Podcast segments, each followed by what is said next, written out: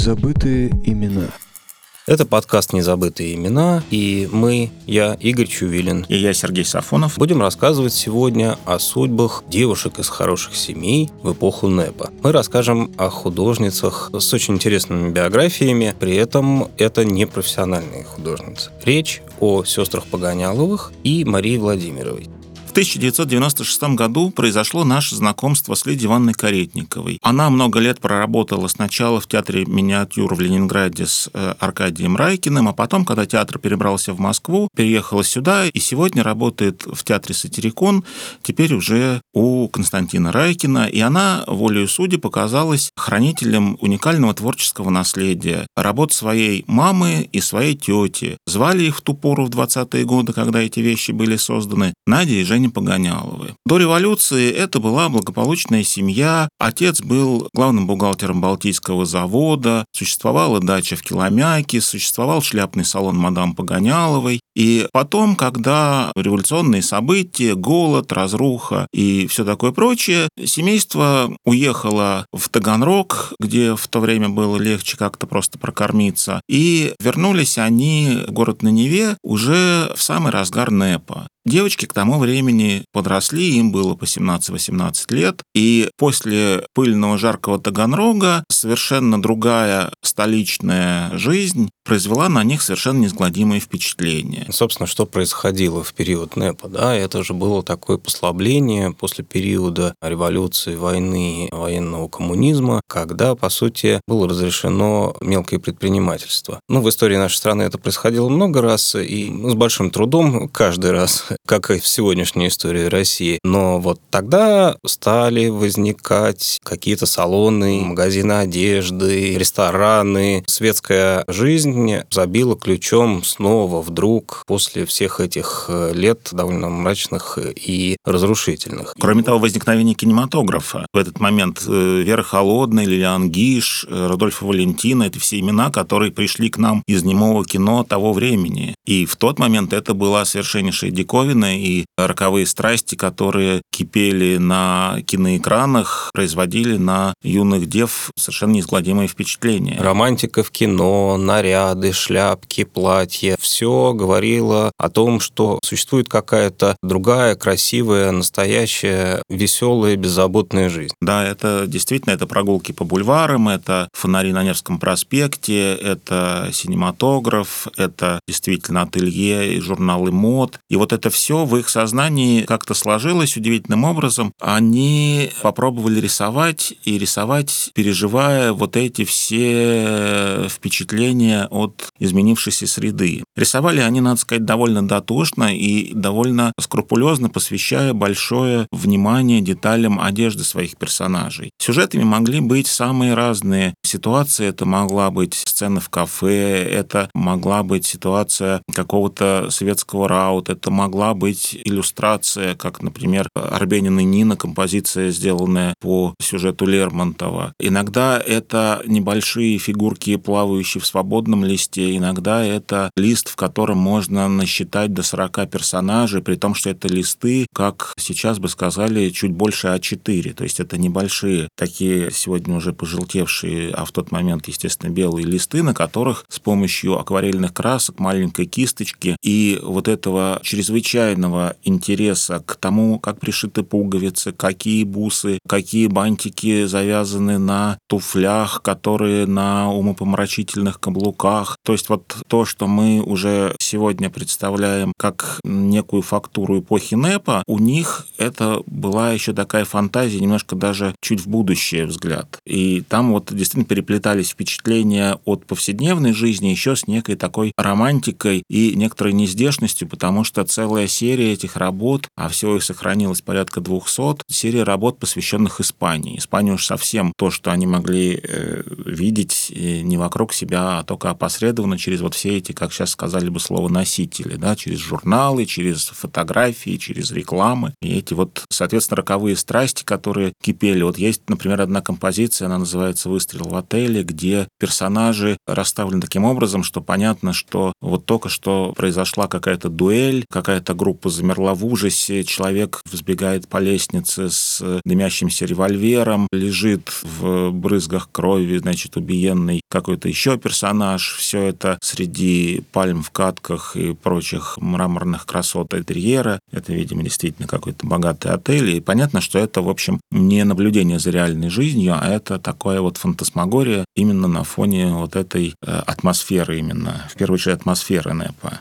Такое ощущение, что девушки жили в эпоху победившего Ардеко и где-то в европейской стране, где все происходящее было нормой жизни. Да, и к тому же они довольно, э, как выяснилось при внимательном разборе этих работ, которые вот нам показала Лидия Каретникова, мы увидели, что они довольно легко относились к этим работам. Они не относились к ним как к произведениям искусства, и работа над этими композициями не была созданием неких графических произведений. Это была отчасти игра. В некоторых случаях одна сестра начинала рисунок, а другая его продолжала, поэтому это наследие невозможно разделить, что вот эта работа одной, а эта работа другой. Видно, если выложить эти работы в линейку, то видно, что мастерство их, безусловно, росло, и от таких первых немножечко э, более детских, что ли, картинок, очевидно, как эти вещи стремительно вырастают в своем качестве и совершенно начинают э, соотноситься и, допустим, с э, японской какой-то графикой и с другими образцами графического искусства, потому что все-таки они были чрезвычайно талантливые в смысле еще впитывания каких-то впечатлений, в том числе и профессионального искусства. При этом то, что они не относились к этим вещам как к неким потенциальным шедеврам, подтверждает еще и то, что иногда, например, они брали ножницы и удачную фигурку совершенно запросто вырезали и дарили кому-то на день рождения или вклеивали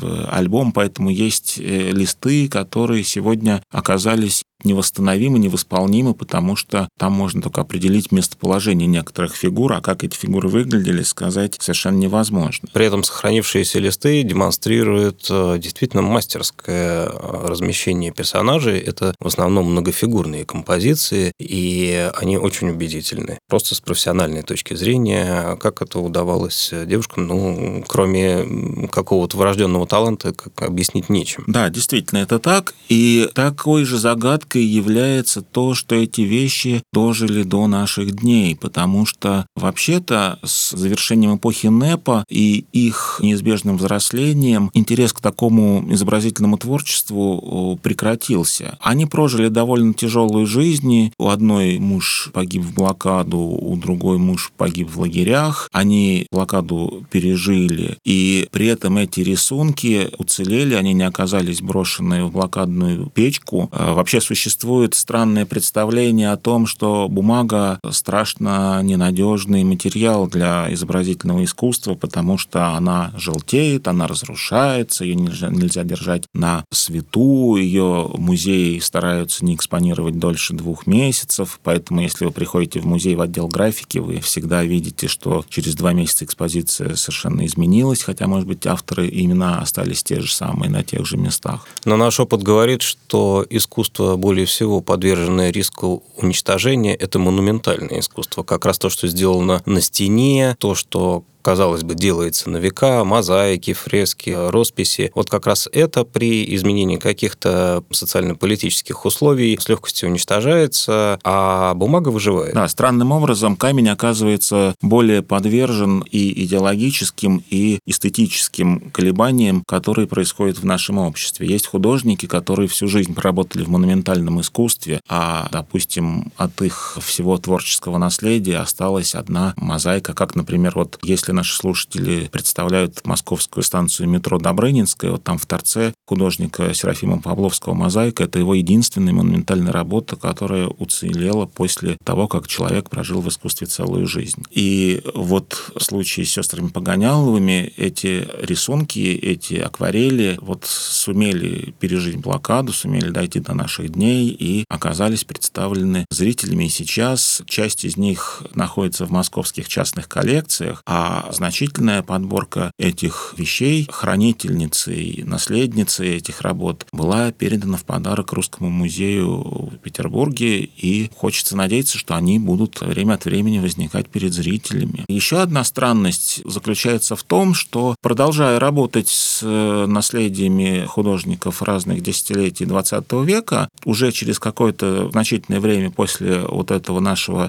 столкновения с наследием сестер Погоняловых, в поле нашего зрения появилась московская художница с похожей творческой биографией. Это Мария Владимирова, которая жила и работала в Москве. Собственно, ее работы были обнаружены семьей Ячеистовых, наследниками Георгия Ячеистова, известного художника, и обнаружены были уже в наше время в сундуке на даче. То есть до этого момента такой художницы практически не существовало. Никто не знал про Марию Владимирову. И тут вдруг на свет показываются полторы сотни или больше листов очень интересного художника. И художника в чьем творчестве действительно отпечаталась эпоха тех самых 20-х годов, которая всегда так хорошо узнается по своей остроте, гротескности, ясности. И произошло это уже ближе к нашим дням, почти через десятилетие после того, как в 2000 году Мария Владимирова ушла из жизни. Вообще она родилась в 905 году и тоже прожила достаточно непростую жизнь. Она происходила из некой достаточно благополучной купеческой семьи. Ну, собственно, мать Марии происходила из старинного купеческого рода, ведущего начала от именитого гражданина Великого Новгорода Ячеиста, сосланного в Вязьму в 1478 году Иваном III после подавления восстания Новгородской республики. Да, уже в свою очередь дед Марии Владимировой перебрался в Москву только в 1897 году, вскоре после того, как в Вязьме произошел большой пожар. В 1879. Да, в результате этого пожара семейство понесло, в общем, заметные убытки, и всякая их мануфактурная и пряничная коммерческая деятельность пошла так немножко под уклон. Что интересно, дед Марии Владимировой открыл в Москве магазин дамского платья. А, это привет Погонялову. Это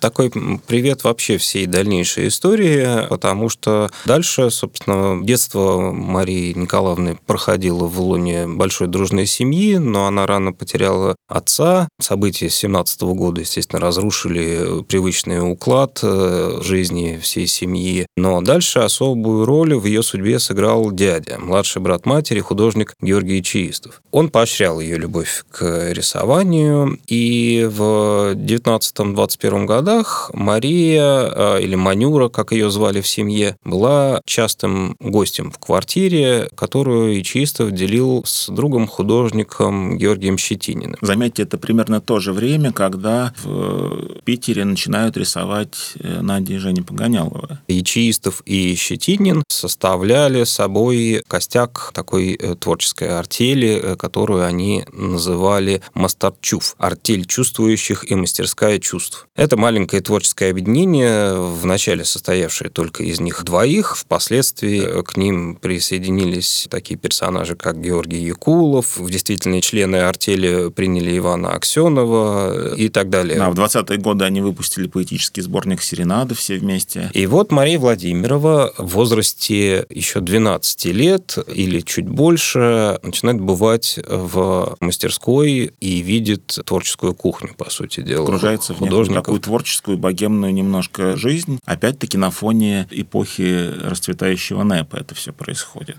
Контекст весь тот же самый, что и в момент на берегах Невы. И все, что мы можем видеть сейчас, все, что нашлось в этом самом сундуке, это работы, охватывающие совсем небольшой период, не больше 10 лет. Собственно, это 20-е годы. И начинаются они с довольно детских рисунков, те же самые платья, девочки, шляпки, бантики и тому подобное. И постепенно становится все мастеровитей. К середине 20-х годов рука уже чувствуется набита, и мы можем совершенно видеть э, в рисовании Марии Владимировой отголоски школ рисования того времени. Там появляются и элементы кубистические, то есть такое подкубливание, как это называли художники, модное для того времени, и сочетание толстой грифельной линии с тонкой, которая очень характерна для художников того времени. Ну, вообще, надо сказать, что на формировании уже ячеистого как художника сказался творческий почерк Бориса Григорьева, знаменитого российского художника начала XX века. Тут очень любопытно наблюдать, как в работах Владимировой вот некоторые приемы рисования Бориса Григорьева, переданные через э, дядюшку Ячеистова, пробивают в девических рисунках Марии Владимировой. Сюжетами их оказываются все те же повседневные какие-то ситуации на фоне расцветающего НЭПа, то есть это сцены в кафе, это прогулки, это прогулки вдоль водоема, это какие-то красавицы. Сцены признания в любви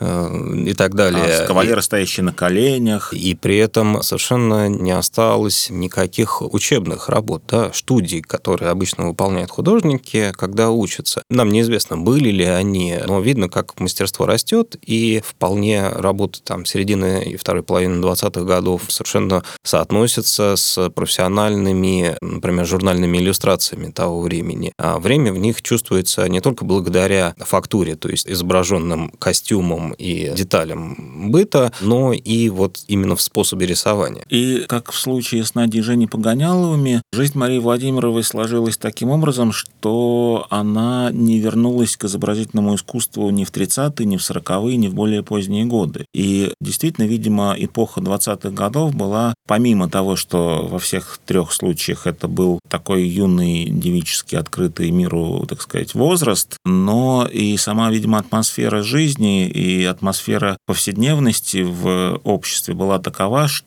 что располагало к погружению в такую творческую некую деятельность. Потому что что у Погоняловых они провели многие годы за чертежными досками, работая копировщицами, то есть даже не чертежниками, а просто людьми, которые делали совершенно такую техническую работу. Что Мария Владимирова, которая пыталась встроиться то с киностудии, то еще с чем-то. Есть, э, сохранились некоторые работы 30-х годов Марии Владимировой, но это уже какие-то совершенно жалкие отголоски того вот обилия и той энергии, которая вложена в рисунки 20-х годов. В середине 30-х она трудилась в Союз мультфильме. В Союз фильме, который потом был назван Союз мультфильмом. Вероятно, ее туда привел Георгий Ичиистов, работавший в тот период над э, мультфильмом «Органчик». Здесь она познакомилась с будущим мужем, художником-аниматором Львом Лукачевским. И дальше, собственно, все. Ее творческая биография на этом заканчивается, и дальнейшая ее профессиональная деятельность не была связана именно с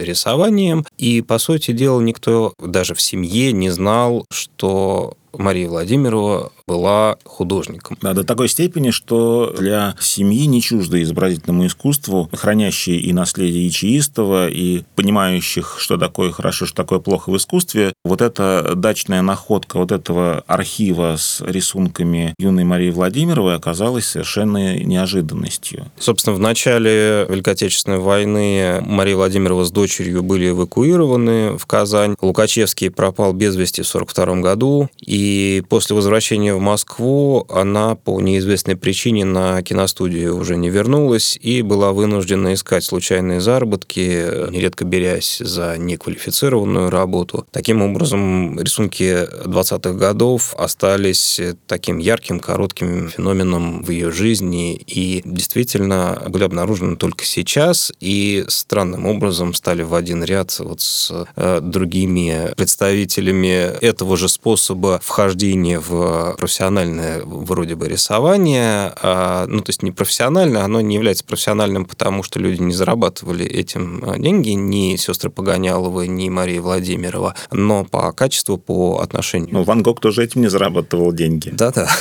Но по отношению к предмету оно было совершенно профессиональным и по качеству. Вот такие странные, интересные судьбы. Все это мы говорим, наверное, к тому, что широко распространенное мнение о том, что история искусства, и в том числе история отечественного искусства до 20 века написана. Мы постоянно сталкиваемся, что, может быть, какие-то основные главы написаны, но просто так устроено наше представление, что то для того, чтобы создать себе образ э, того или иного десятилетия, нам достаточно там 5-6 имен. То есть мы говорим, допустим, 20-е годы, и у нас всплывает определенный набор имен. Мы говорим там рубеж 20 века, и у нас другая какая-то картинка возникает. Но во все эти годы, во все эти десятилетия работало очень много интересных, совершенно ни на кого не похожих, увлекательных авторов. И тут еще очень много места, много свободного пространства для уточнения, для корректировки каких-то представлений об этом времени. И действительно, наша многолетняя работа, связанная с открытием новых имен, с показом их в цикле «Незабытые имена», говорит о том, что тут еще много можно искать и находить.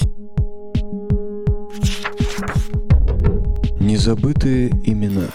Наш подкаст «Незабытые имена» будет продолжен. С вами были Сергей Сафонов и Игорь Чувилин.